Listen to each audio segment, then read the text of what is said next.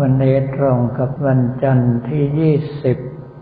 มีนาคมพุทธศักราช 2566 สิบกว่าวันได้อยู่วัดแค่คืนสองคืนเท่านั้นว่ามีงานทางด้านนอก แต่คราวนี้ถ้าหากว่าท่านทั้งหลายสังเกตดู พระเดชพระคุณพระธรรมวัชรบัณฑิตศาสตราจารย์ด็อกเตอร์ อธิการบดี มหาวิทยาลัย มหาจุฬาลงกรณราชวิทยาลัย จะเห็นว่างานของท่านหนักมาก ไม่ว่าจะทางด้านการปกครองด้านวิชาการ แต่ท่านสามารถทำงานได้โดยไม่หนักใจว่าท่านอาศัยกรรมฐานช่วย เป็นพระที่รักการสวดมนต์และเจริญกรรมฐานมาก สิ่งที่ท่านทำโครงการแรกเลยหลังจากรับตำแหน่งอธิการบดี ก็คือนำเจ้าหน้าที่ของมหาวิทยาลัย มหาจุฬาลงกรณราชวิทยาลัย สวดมนต์ทุกเช้าวันจันทร์ก่อนทำงาน แล้วไม่ได้สวดสั้นๆ ว่ากันเป็นชั่วโมง มีการถ่ายทอดผ่านวิดีโอคอนเฟอเรนซ์ไปถึงวิทยาเขตและวิทยาลัยสงฆ์ต่างๆ ทั่วประเทศให้ทำพร้อมกันด้วย เมื่อท่านต้องเข้าใจว่าเรื่องของการสวดมนต์ก็คือการทำสมาธิในรูปแบบหนึ่ง แล้วเป็นสมาธิใช้งานด้วย ทางด้านยุโรปและอเมริกาตอนนี้เห็นประโยชน์ของการเจริญสมาธิแบบพระพุทธศาสนามาก จะเห็นว่าแม้แต่รัฐสภาอเมริกา ก็ให้พระเข้าไปสอนกรรมฐาน หรือว่าทหารองครักษ์พิทักษ์ราชวังบักกิงแฮมทั้งสี่พันคน ต้องเจริญกรรมฐานทุกเช้าก่อนทำหน้าที่ของตนเอง แล้วมีการติดตามประเมินผลอย่างเป็นระบบ ได้ข้อมูลสนับสนุนอย่างชัดเจนว่าการเจริญกรรมฐานก่อนทำงานทุกวัน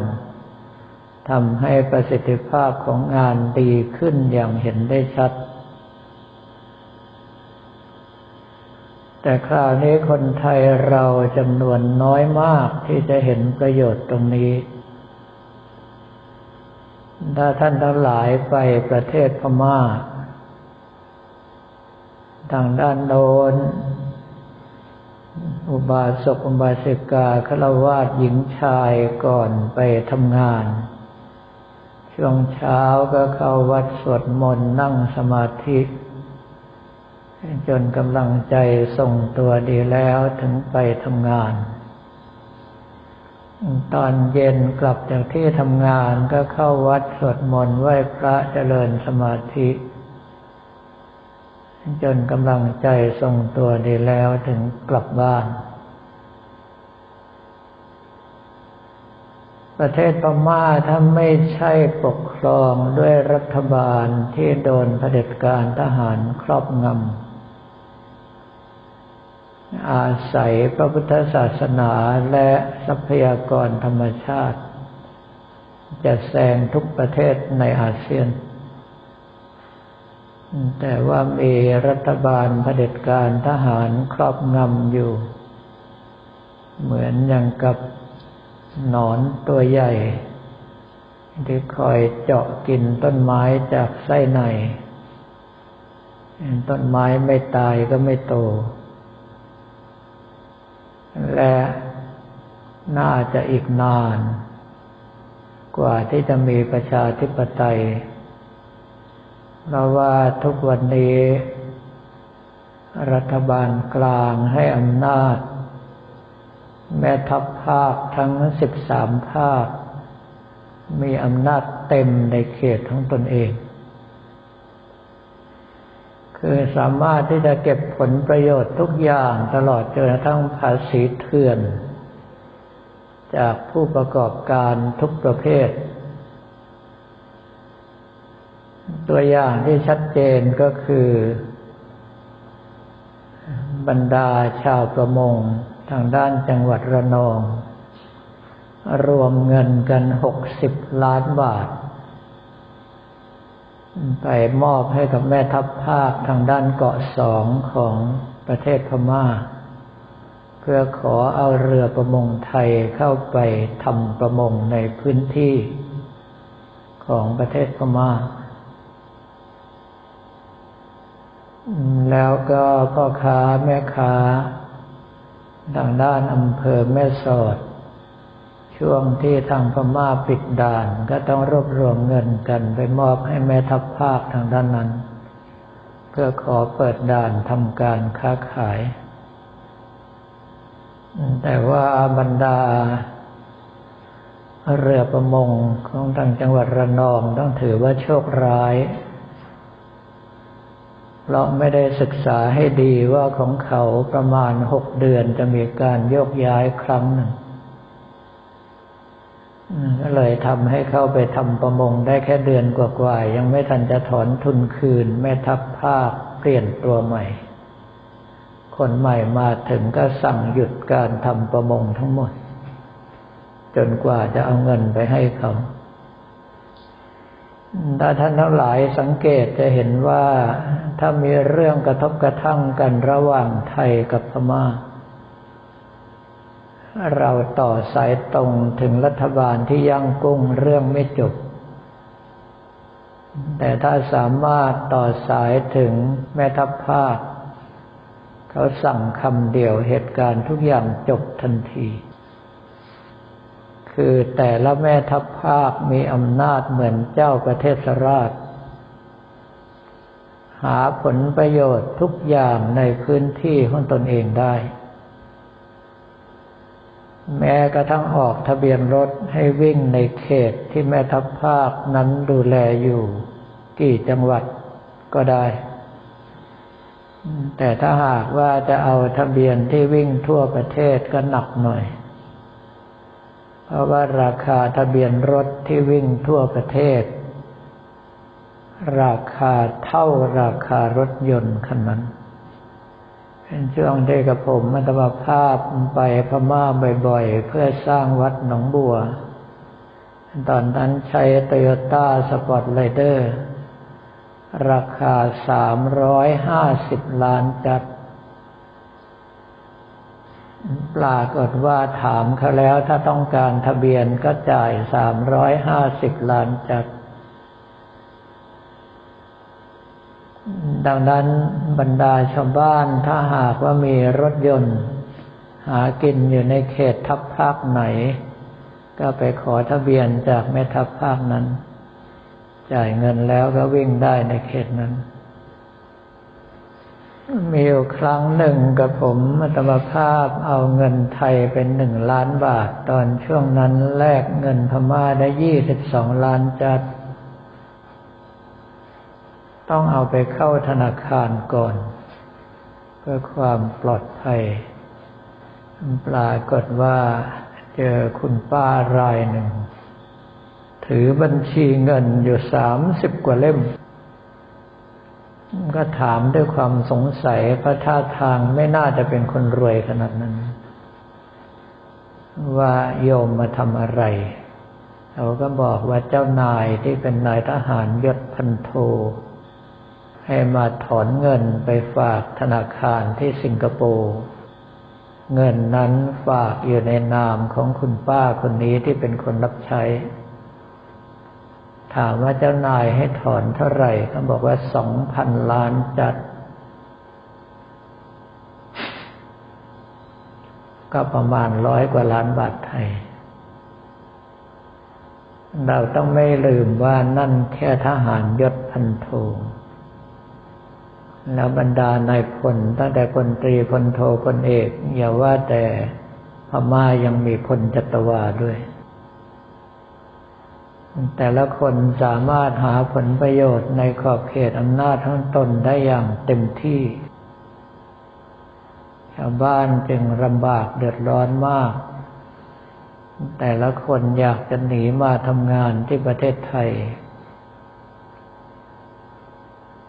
ช่วงนั้นก็ผมตัวภาพสงสัยว่าทำไม บรรดาคนต่างด้าวในศูนย์อพยพ บางคนอยู่มาเกินยี่สิบปีแล้วที่อยู่ตามหมู่บ้านบางคนอยู่มาสามสี่สิบปีทำงานเสียภาษีให้ทางฝั่งไทย แต่ว่าไม่ได้ใบต่างด้าว เพราถ้าตามกฎหมายแล้วทำงานเสียภาษีให้ต่อเนื่องสิบปี สามารถได้สัญชาติไทย เจ้าหน้าที่ก็พูดคำเดียวฟ้าแจ้งจังฟางเลย ช่วงนั้นประมาณพศ 2539 เจ้าหน้าที่ที่ว่าการอำเภอทองผาภูมิบอกว่าอาจารย์ครับ ถ้าเราให้ ใบต่างด้าว หรือว่าให้สัญชาติไทยเมื่อไหร่ คนพม่าแห่มาบ้านเราหมดประเทศ เพราะว่าอยู่บ้านเขาทำมาหากินไปเท่าไรถ้าทหารจะเอาก็เอาหมดเลย ไม่สนใจว่าคุณจะกินจะอยู่อย่างไร ดังนั้นคนพม่าที่ทุกข์ยากลำบาก จึงต้องอาศัยพระพุทธศาสนา ในการเยียวยาใจตัวเอง จึงขยันสวดมนต์ไหว้พระทุกวันไม่อย่างนั้นใจไม่สงบเมื่อไรก็จะไปฟุ้งซ่านทันที บรรดาหลวงปู่หลวงพ่อที่เป็นที่พึ่งของชาวบ้านชนิดที่มีชื่อเสียงระดับหลวงพ่อคูณของบ้านเรา ไม่ว่าจะเป็นหลวงพ่อวัดเขาธรรมยะ หลวงพ่อวัดอรันตยา หลวงพ่อวัดโพพันต้นที่เมืองมุงยัวหรือว่าหลวงปู่วัดกงลง ญาติโยมแห่ไปหาวันหนึ่งเป็นหมื่นๆคน บางรายอย่างหลวงปู่นรัตะที่วัดโพพันต้นชาวบ้านไปท่านก็แจกทองคำให้คนละสองเม็ดประมาณเม็ดถั่วเขียว ให้เอาไปขายหาเงินกินข้าว คนแห่ไปรับทั้งวันนั่นก็แจกทั้งวันถ้าผมมาตอภาพไปถึงท่านเห็นเป็นพระท่านกำมาให้ทั้งกำเลยก็ผมรับไว้แค่สองเม็ดตามโคต้า บอกว่าหลวงปู่แจกชาวบ้านเข้าไปเถอะครับสงสารเขาคือหลวงปู่นรถะท่านสำเร็จวิชาประหลอด สามารถทำทองคำได้ ก็เลยทำแจกชาวบ้านชาวบ้านจะได้มีเงินซื้อข้าวกิน แต่ขนาดนั้นชาวบ้านก็ยังต้องกินวันละสองมื้อเท่านั้น ก็คือมื้อสายๆกับมื้อเย็นๆเหตุที่เป็นเช่นนั้นว่าอันดับแรกก็คือเงินหายากมาก อันดับที่สองข้าวปลาอาหารก็ไม่ได้มีมากมาย การเกษตรทุกอย่างฝากเทวดาเลี้ยง ถ้าฝนฟ้าไม่ดีก็อาจจะอดเลย แล้วถึงจะฝนฟ้าดีได้มา ถ้าทหารต้องการสเสบียงก็โกยไปหมดอยู่ดีคนพม่าจึงต้องเข้าวัดกันเป็นอาชีพ ถึงลำบากขนาดนั้น แต่ว่าตู้บริจาคทุกใบมีแต่เงินอัดแน่นไปหมด เพราะทุกคนเห็นว่าชาตินี้ลำบาก จึงทำบุญเพื่อหวังชีวิตที่ดีขึ้นในชาติหน้า แม้ว่าจะเป็นการทำบุญที่เจตนาไม่บริสุทธิ์ ก็คือไม่ได้ตัดความโลภ